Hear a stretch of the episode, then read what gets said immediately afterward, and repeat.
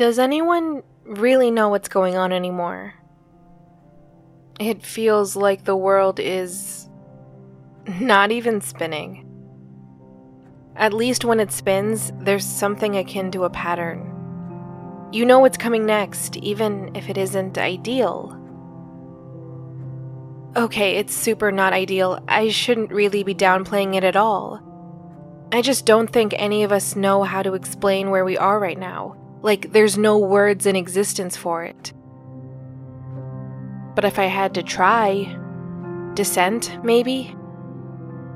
But doesn't that word force us to consider what's below? What are we descending into? The classical interpretation might be fire, but we aren't bound by old conceptions of things. New opportunities, new thoughts, new ideas, new everything. It all comes up all the time, constantly. But still, right now, we don't know where this is going, right? Most of us have never experienced any sort of breakdown like this. A collapse of everything that we knew that never seemed to get pulled back together again. If it's even possible. I know that life, and I can say that, well, putting it back together is hard maybe even impossible. I've certainly never managed it.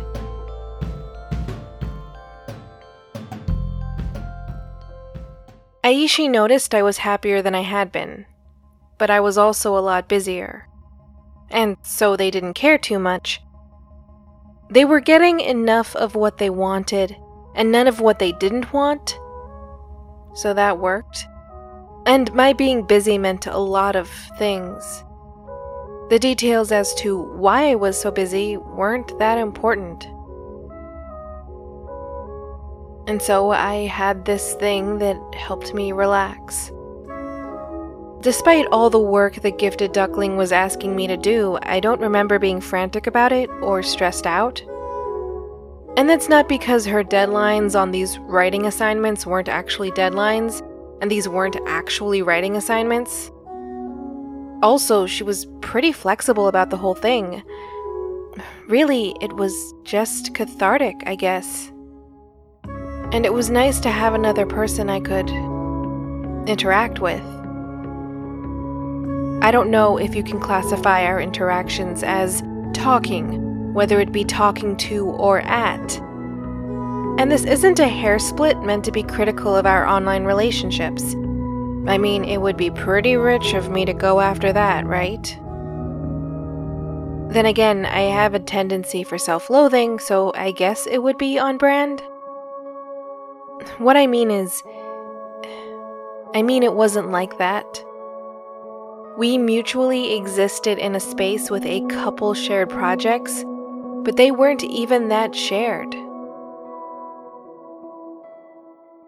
The gifted duckling gave me words, and I used them the best I could. I didn't even really treat them like prompts, I just tried to stick that word in somewhere. But because they were words, they could fit in anywhere. And sometimes I reused characters and places. Sometimes I outright rewrote stories.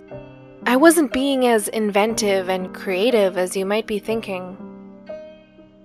But if the gifted duckling noticed, she didn't say anything about it. In fact, she hardly said anything to me at all.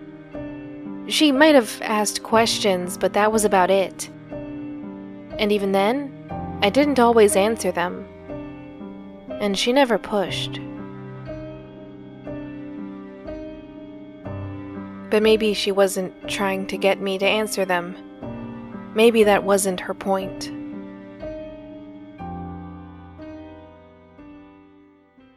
Remember when having artificial intelligence bots on Twitter was like the next big thing in the tech center? So all these big tech companies were doing it, but then people on Twitter realized what was happening and how the bots were being trained, and then came the trolling. It took a couple tries, But then those big tech companies realized how lost of a cause this really was, and I guess they stopped trying, at least publicly. And that's probably for the best. But on the other hand, there was something to be said about talking to a thing that was actively adapting to meet not just your expectations, but also who or what you were. It was nice to talk to something that wasn't just performing to my expectations, but actively trying to meet me where I was. Not a performance, but a transformation. And it was like that with the gifted duckling, sometimes. It wasn't that she was just listening, but that something in her was actively changing and evolving to match me, to meet me where I was. To what end, I don't know. The AI bots on Twitter didn't have a clear goal, but the whole point was that they would just exist. As for the gifted duckling, on the other hand, I wasn't quite sure what she was getting at. At the time, though, I didn't care. Which might have been bizarre considering how many times secret intentions had come to bite me or betray me in some way. But for some reason, at the time, that didn't bother me. And look, at some point, this self destruction is pathological, but I'll cross that bridge with a different person, like a therapist. For now, it is what it is. I remember one of the words she gave me was favorite, and I can't even remember what story I might have written with that.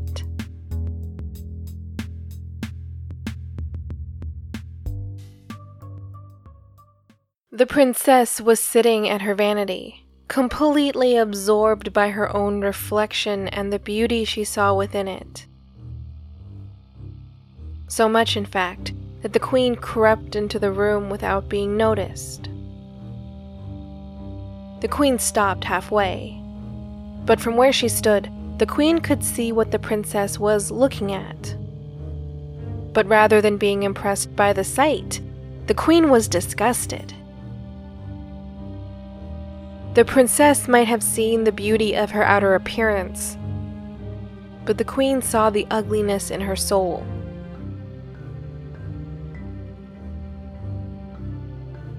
The queen's heart went cold at the sight of her own daughter. How could it not? How could she not be appalled that the daughter she had bore turned out to be a monster? It filled her with so much anger the queen hated the child. But if she were to be honest with herself, the queen always had. And it was hard to know why. There was certainly no reason for it. There could never be. No mother could ever turn on her child like that, from the moment of birth and absolute innocence. There is no reason to turn on an innocent child and without a reason, there should never be an action. So, if the action happened, then wouldn't it make sense that there was a reason there, someplace? There had to be a reason a mother had a favorite child, right? The queen wasn't sure, and yet all the same, she acted as if she were. She leapt forward and seized her daughter by the shoulders, grabbing her roughly and turning her around.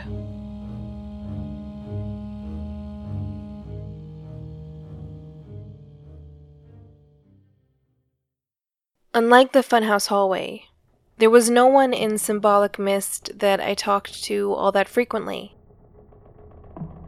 I guess the way the site was just didn't lend itself to sustainable friendships. If the only way to keep the group in check is pure moderation, then it's only a matter of time before you start to resent your peers. And then you move on with your life. You move on to the next group or forum or whatever comes next for you. Life keeps happening after all. And in time, I too left Symbolic Mist. So did Aishi, for the record. But we didn't really move on to another forum. Instead, Aishi and I moved on to another online site. A sort of casual gaming site, kind of like Neopets, but Neopets for kids who think they are too cool for Neopets or who want to be different for some other reason. But hey, there wasn't really a chat feature on the site. Not one I felt comfortable using or was really worth anything. There was a friendship feature that was good for checking in on people, which is what Aishi wanted. And there were games, I guess. Okay, those games weren't really fun. They were the kind of games that, well, you could put a tape dispenser on the spacebar and get a high score. If you know what I mean. But it also meant that I could keep writing, even for the gifted duckling. See, Symbolic Mist had an elementary last online feature as well, but it was something Aishi had never bothered to use. So Aishi had no way of knowing that I was still there. Another word the gifted duckling offered was family, and I remember she was pretty interested in that one.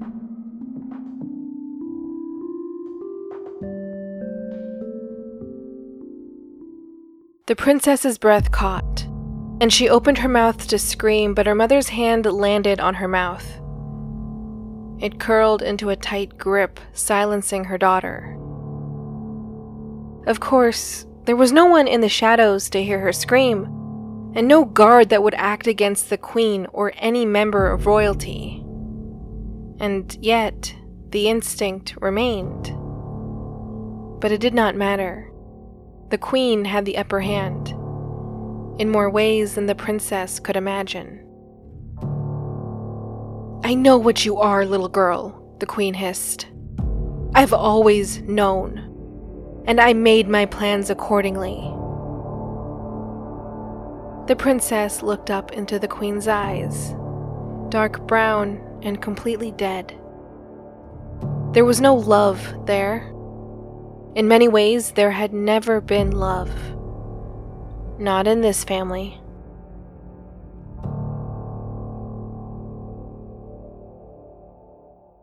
The other thing you might want to ask about, I guess, would be my family.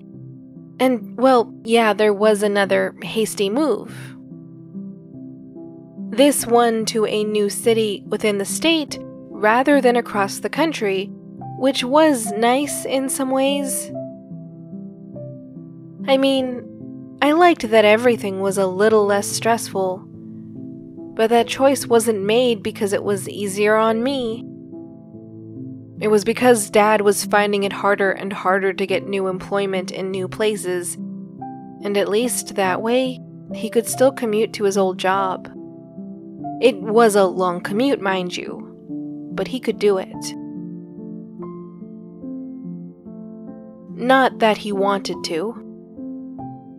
Sometimes he would look at me with sorrow in his eyes and admit that he did not know why he was bothering with it at all. A home is a home, though, he would then quickly add. As if that was that. That was another word, though, from the gifted duckling.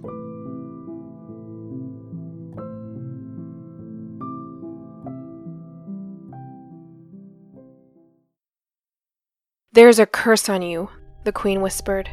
A curse on you both. If one of you dies violently, the other will too.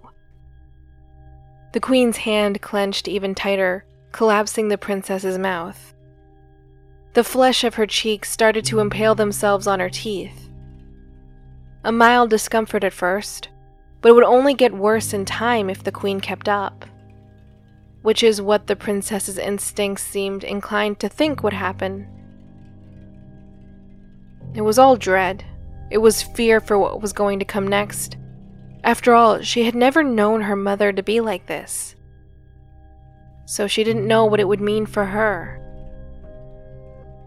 And although her mother's words were something vaguely akin to an assurance that she would not die that day, they weren't as comforting as one might think. A curse is a curse, and the brief explanation she had gotten was painfully vague at best. Do you think I would let violence happen here? The Queen hissed again. No. You got lucky that idiot General's pride brought his daughter home and away from me. If it hadn't, she'd be alive. But as for your brother, he is mine to protect. Him and him alone, the princess thought. The queen's other hand seemed to be inching towards the princess's throat. And that brought back a faint memory. I laid a curse upon you both, the queen hissed. His death is your death. One will not live without the other, and one death will mimic the other. Do you understand? Since the only thing you care about is your life, this will stop you from harming him.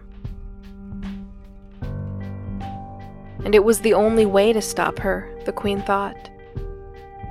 The only thing the princess valued that could be taken away from her was her life. And the only force whose judgment blade could not be stopped or manipulated was magic. If you or anyone kills your brother, the queen explained, you will die, right as he does and your death will be just as painful, if not more so. I have bound the two of you together for all of your days. There is no way around it now. Not anymore. Indeed, there wasn't. The Queen knew this. She had been the one to make the deal, but the Queen was not sure if she would regret it. But the magic wielder had made promises one would find difficult to break. The spell's incantation had been carefully devised. All things were as they needed to be. The queen hoped. There was nothing to be done about it now.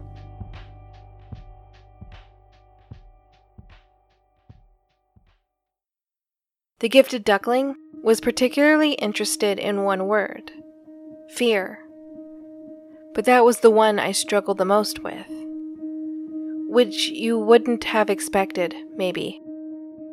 After all, I'm always afraid. How could I struggle to describe my oldest friend?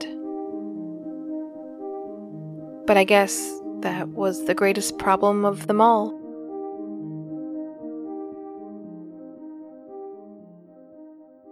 The princess hated her brother she truly and utterly did. He was the favorite. He was the one their parents cared about, the only child in the family that mattered. And now she was just collateral. A fine tapestry blowing in the winds of the palace, the place that should have been her home, but never would be. Even if she had been a boy, it wouldn't have mattered. This was a matter of birthright, and he was the firstborn. He was the firstborn, and so he would have the world thrown at his feet. And she was left with nothing but anger. Though now that she knew what the queen had done, there was a certain fear as well.